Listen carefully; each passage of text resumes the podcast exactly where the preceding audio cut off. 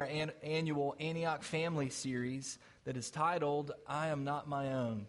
And each year we set aside a Sunday in this series to directly address an important and easily overlooked part of our Antioch family the singles who are in our midst. Now, we have a variety of them in different seasons of life, and you might be surprised to know that around 20% of our congregation is made up of singles, and I'm not counting children in that number. They're not second class Christians. Let me say this again. Singles are not second class Christians.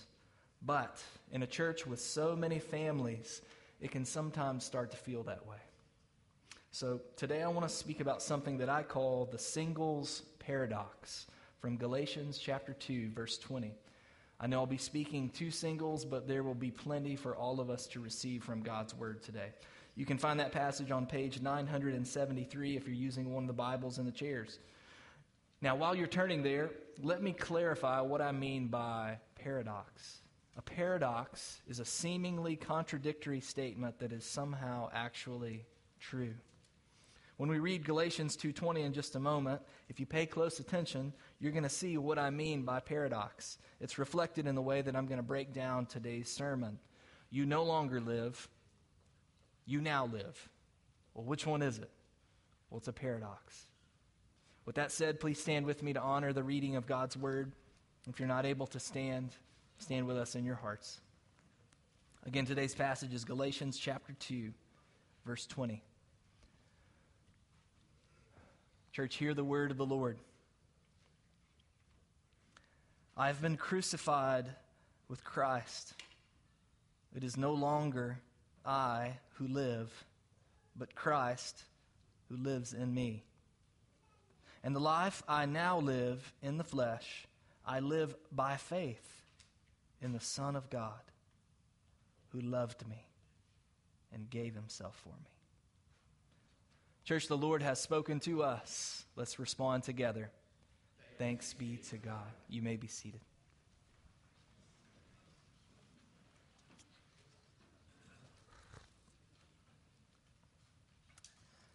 And have you ever seen one of these uh, Halloween basketball masks?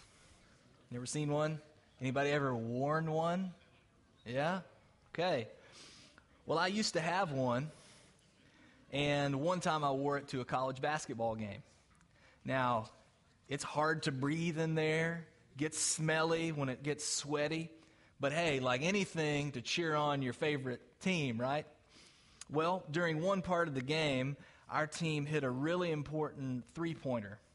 And I, like everybody else who was cheering for the team, jumped out of my seat and shouted, Yeah! Except, unlike anyone else in the stadium, when I landed, I landed on the stadium seat in front of me. And it caught me right here below both kneecaps. Yeah, feel that one in your bones for a second. So, you may not know this about me, but I have a medical condition that's kind of convenient where at a certain pain threshold, I just pass out. It's kind of like a possum, just gone. Well, when I landed on that stadium seat, I passed out. Fell back into my seat, out cold, head back, with my mask on. Nobody knew I was unconscious. And to this day, I don't know how long I sat there unconscious while the game continued on. And people were like, Is Brad cheering for the other team? He's just sitting there with his head back, like dejected. To this day, man, it's so funny. I think about the hilarity of it, but also the scary thing about it is that I could have easily suffocated inside that mask and nobody would have known. Why?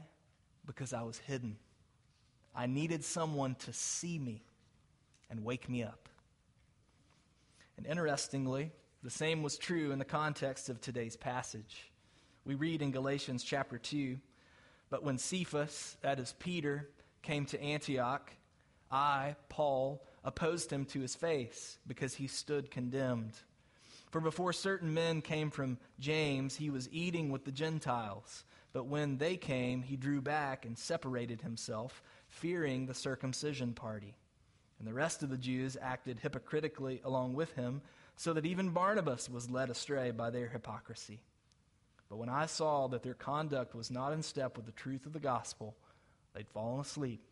I said to Cephas before them all, If you, though a Jew, live like a Gentile and not like a Jew, how can you force the Gentiles to live like Jews?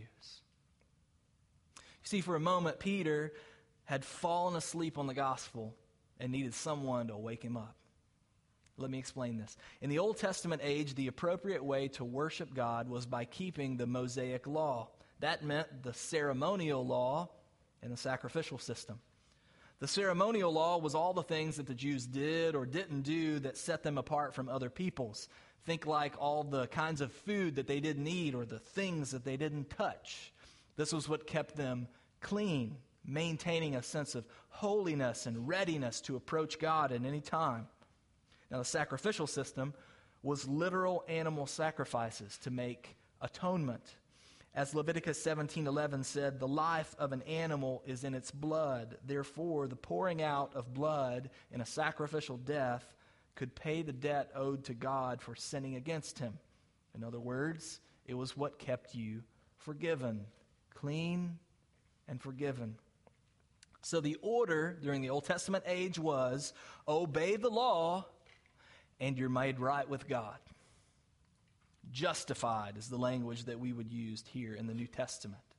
But with the coming of Jesus Christ, that order was reversed. In regard to the ceremonial law, Jesus said to his disciples, Already you are clean because of the word I have spoken to you. That meant simply hearing and believing Jesus' words had the power to make you forever clean. And in regard to the sacrificial system, the book of Hebrews tells us of Jesus, for by a single offering, that is his death on the cross, he has perfected for all time those who are being sanctified, those who are following in faith in his sacrifice on the cross. So that meant by simply believing and receiving Jesus' sacrificial death, it had the power to make you forever forgiven, forever clean, forever forgiven. So that made the order you're made right with God by faith, justified and now you can obey the law. Y'all, that is what we call the gospel. Therefore, for the Christian, even the Jewish background Christian, keeping the ceremonial law and sacrificial system was no longer necessary. So, Peter, a Jewish Christian, he could come to a bunch of Gentile Christians like us in a place like Antioch, and he could hug them, and he could sit with them, and eat barbecue with them, and it would all be an act of worship that was pleasing to God. The problem arose with a group referred to as the circumcision party. The circumcision party were Jews who believed Jesus was the Messiah, but also believed that you had to keep the ceremonial law, such as circumcision. So their order went like this Yes, believe in Jesus and obey the law, and then you're made right with God, justified. So when the circumcision party came around, Peter, because of his background as a Jew, became afraid. He was afraid that it would appear as though he had no regard for the law and possibly, according to this order, was not a Christian. And you have to think about the massive pressure that was on Peter as the most famous, most influential Christian of that moment. So, Peter politely left the barbecue with the Gentiles and from then on only hung out with other Jews over kosher food. What had happened? Peter had fallen asleep on the gospel. He was laid out, and nobody was really paying attention. And he needed someone to wake him up. That's what Paul is doing here in this passage. You know that? Like sometimes, I, I don't know if you've read this passage, sometimes I'll read it and I'm like, Paul is so gangsta. he will straight up walk up to the most influential Christian at that point in history, and he will rebuke him in his face in front of everybody. Paul don't care. But that's not what he's doing here. If Paul was just concerned with Peter's behavior, he would have walked up to him and said, Stop it! Do better, Peter. You ought to know better. You walked with Jesus. But that's not what Paul does. He goes after his brother's heart. Paul says that Peter, quote, stood condemned, not because Paul was standing and condemning him. We don't do that to one another as brothers and sisters in Christ. But Paul did this because Peter had turned to the wrong order again. Peter was operating according to an order that said, Obey the law, and you're made right with God. But you know what the law does when you try to be right with God by keeping it? It condemns you because you can't keep it. Paul writes this in verse 16 By works of the law, no one, no one will be justified. Paul doesn't say to Peter, Man, you're probably not even a Christian anymore. That would be making Christianity a matter of keeping the law. Instead, he says, Your conduct is not in keeping with the gospel. In other words, you are anxious and acting like you're enslaved to a law, Peter, and therefore inferior or superior based on how well you're keeping it. Brother, this is not the gospel. You not only don't have the right to feel superior, you don't have the need to feel superior anymore. You're already clean by the word that's been spoken to you. Peter, you're already forgiven by the sacrifice that's been made for you. My brother, wake up.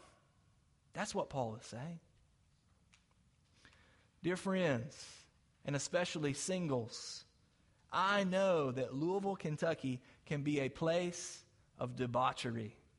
I know the temptations toward a pagan lifestyle are real.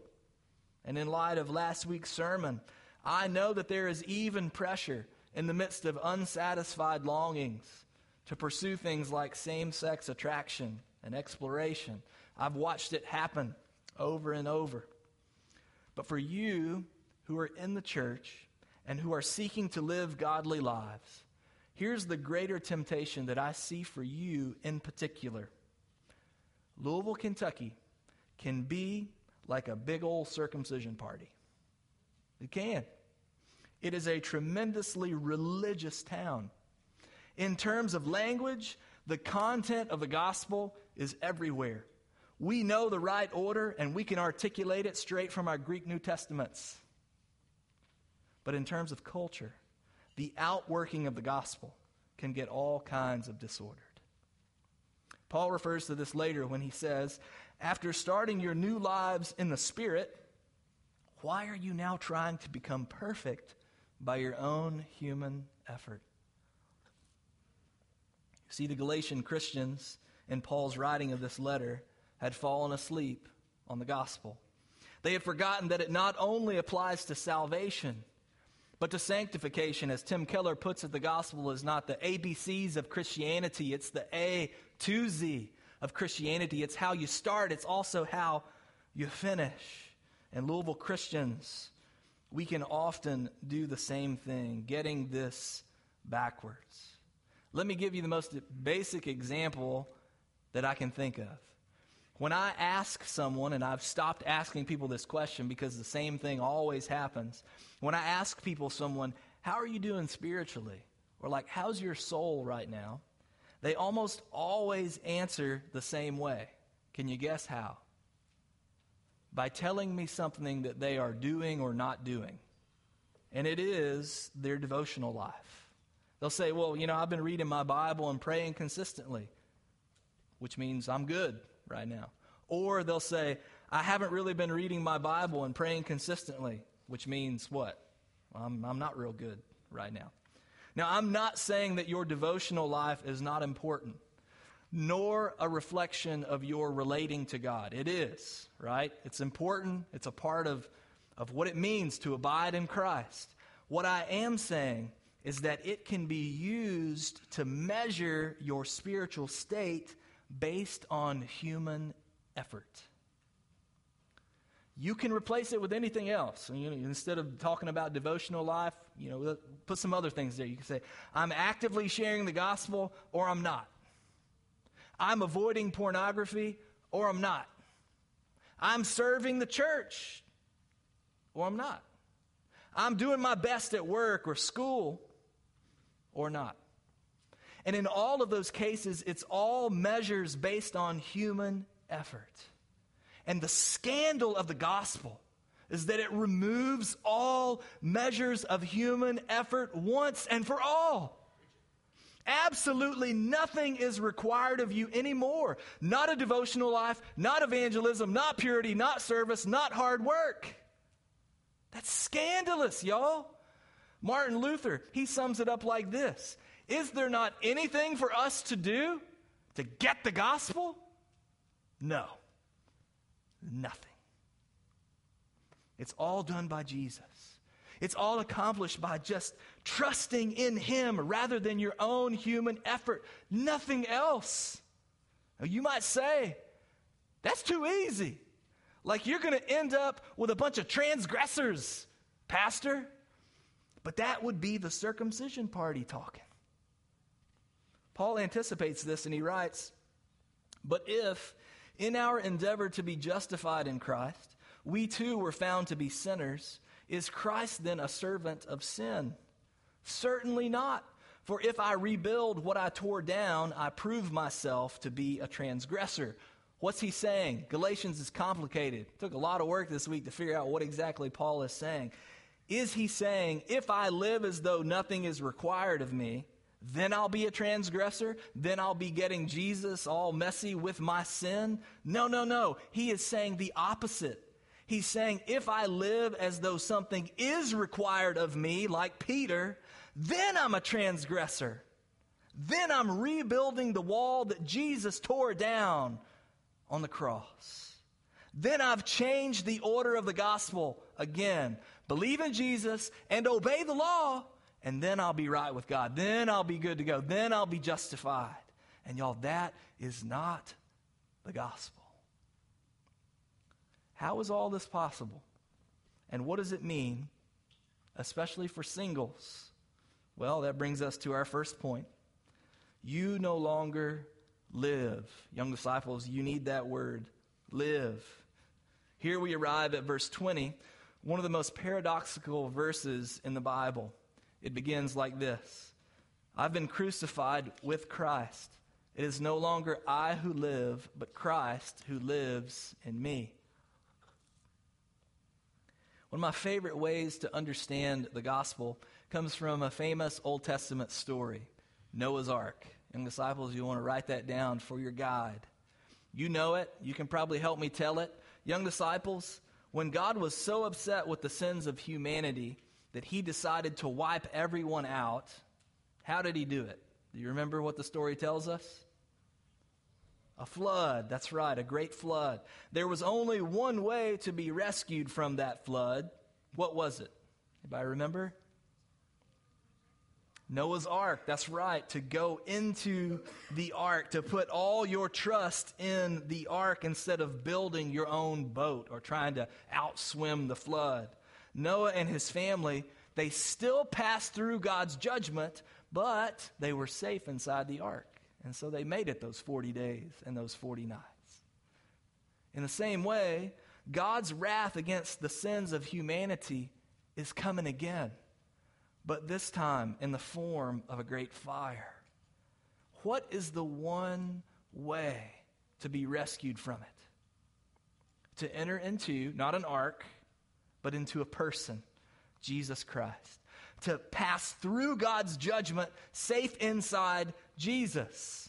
And so that means putting all your trust in His effort on the cross instead of building your own fireproof bunker. I'm good enough, or I've been baptized, or I'm active at church, or I do all this or that. And if you will put all your trust in what Jesus did on the cross, and you'll repent, turn away from your own effort, then Paul says that you died with Jesus on the cross. Remember, you've entered into Christ. So whatever goes on with him goes on with you. In another place, Paul writes, We know that our old self was crucified with him in order that the body of sin might be brought to nothing, so that we would no longer be enslaved to sin. The old you stood condemned because you could not keep the law. You were fit for nothing but the fire of God's judgment. But this is the paradox of God's grace. When you stopped trying and did nothing at all but trust, instantly you were united to Jesus in such a way that when God sees you, he sees Jesus. Remember, you're inside him. It's as if you died on the cross as a perfect sacrifice. You are more than enough, pleasing to God. Tim Keller puts it this way God pinned Jesus' medals to your chest. He took your sins, gave you his righteousness. That's the gospel. And in a sense, you have disappeared into the ark, into Christ forever. It's like the great church father, Augustine. Early in his life, he was essentially a sex addict. And a story goes that after believing the gospel, one day he saw an old lover in the street, but didn't come on to her like he would have in the past. And so she said, thinking that he maybe didn't recognize her, Augustine, it is I. To which Augustine replied, I know, it is no longer I. The old Augustine was gone. Friend, if you have died with Christ, then what else could be required of you? What else is God going to say? You know, not enough. I need a little bit something more. Single Christians, let me speak to you for just a moment. I know some of the pressures that you live under to have perfect control over your unfulfilled sexual desire, to find an ideal Christian spouse like tomorrow, to have all God's plans for your life figured out already. To be so satisfied in Jesus that you're never lonely, to walk with such confidence that you never lack self worth, to be married to Jesus in this saintly devotional life that never ebbs and flows, to serve like crazy in the local church. We all know you got time. To be super missional because you've got nothing better to do. To be a super parent to hurry up and get over the pain of divorce, to be financially independent and not needy. But can I just say, on behalf of the gospel, like you don't owe God or anyone else a thing.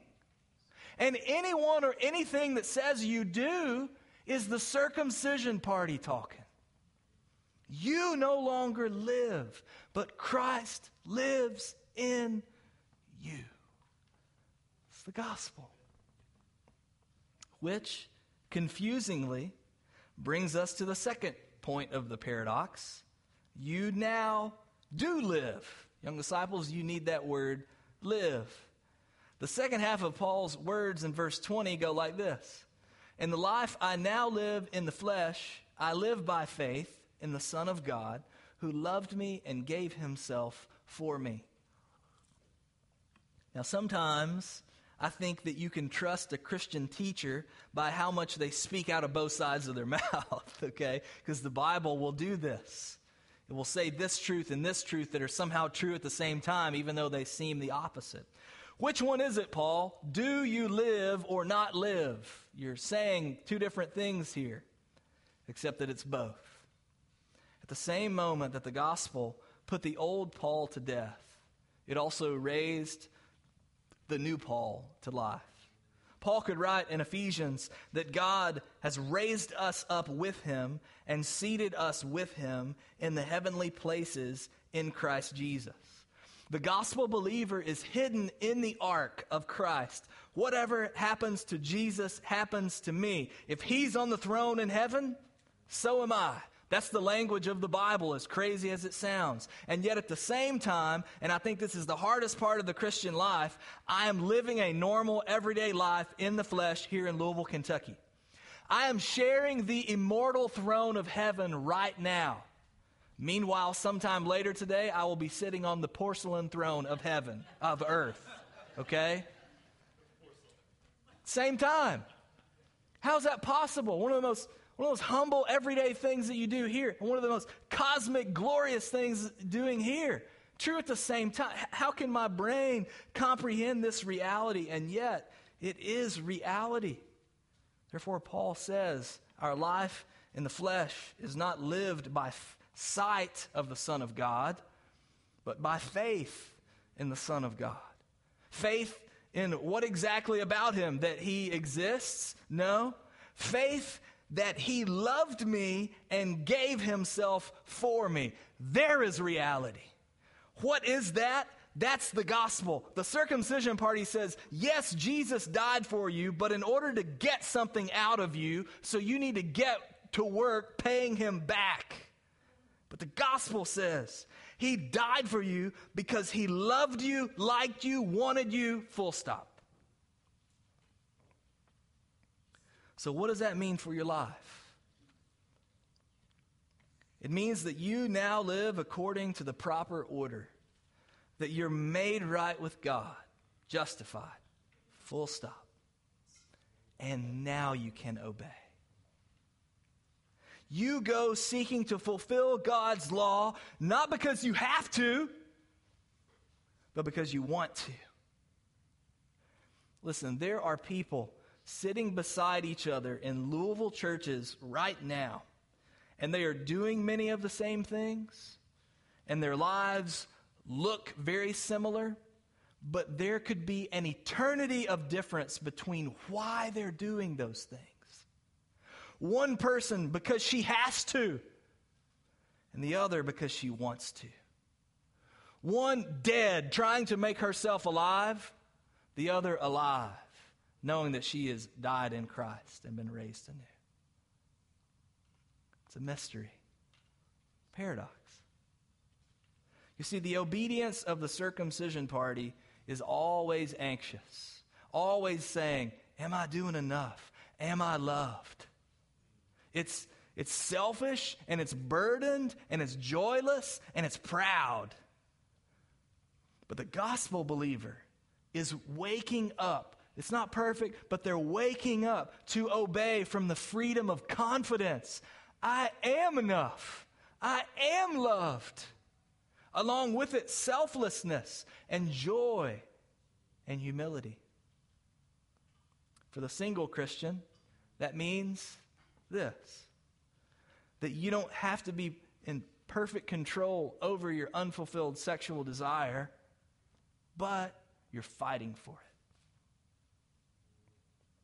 that you don't have to find an ideal Christian spouse, but you're asking God for one and His timing or for His help to be satisfied in your singleness. It means that you don't have to have all God's plans for your life figured out, but you're trusting Him one step at a time. It means you don't have to be so satisfied in Jesus that you're never lonely, but you're bringing it to Him and into community. It means that you don't have to walk with such confidence that you never lack self worth. But you are letting other believers wake you back up to your worth when you forget it. It means that you don't have to be married to Jesus in a saintly devotional life. But you keep coming back to it when the rhythms fall out again. It means that you don't have to serve like crazy in the local church. You don't have to, but you do want to leverage your season of life well. It means that you don't have to be a super missional Christian because you've got nothing better to do, but that you are open to how God might use you and send you locally and globally. It means that you don't have to be a super parent, but you're showing up even when it's hard. It means that you don't have to hurry up and get over the pain of divorce, but you're laboring in such a way that you're asking God to not let it define you. It means that you don't have to be financially independent and not needy, but you're working in order to be able to have something to share with others. This is an entirely different way to live. This is saying, I am not my own. Thankfully, when I passed out at that basketball game, I didn't suffocate and lose my life there in a stadium seat. Wouldn't that have been awkward? Somebody pulled the mask up and dude is a goner. No, by God's grace, I woke up.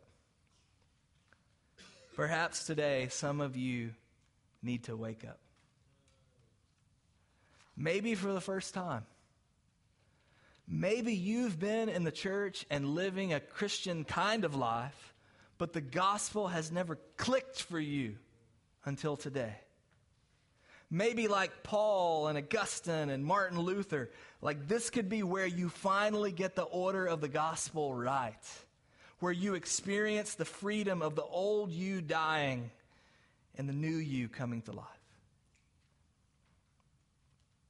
Maybe for others, you just need to wake up again. Like Peter, you've allowed yourself to stand condemned by living as though the law is required of you. You're tangled up in anxiety and joylessness, and you have forgotten that you are nothing but loved.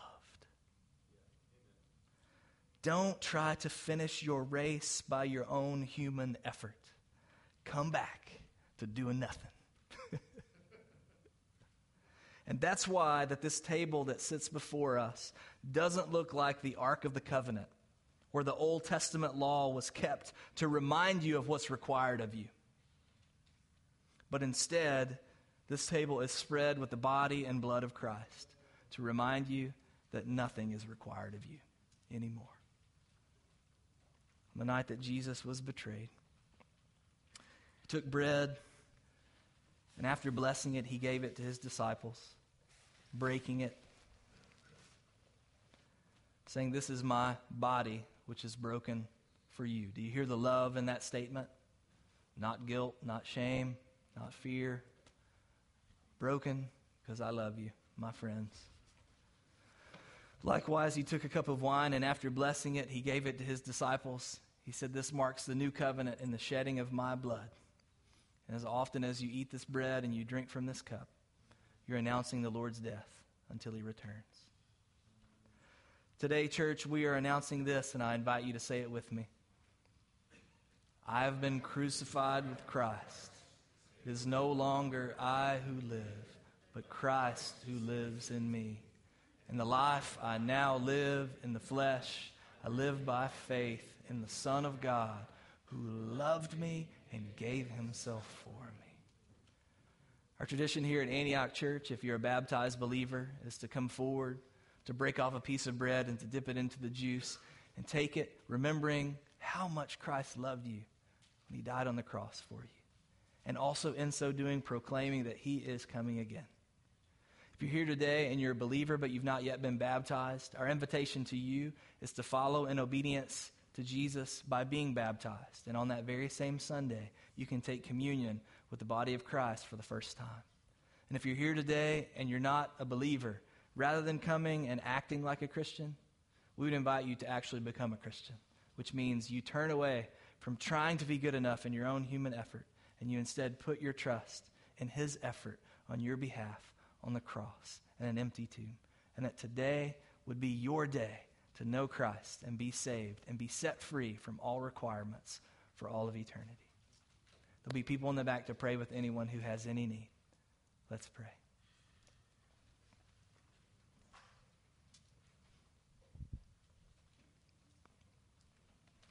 Father, we bow before you in this moment. And we thank you for the good news of the gospel that can be preached to us. What if we were a people who had never heard this good news? What if we were in a place where this good news was not yet accessible?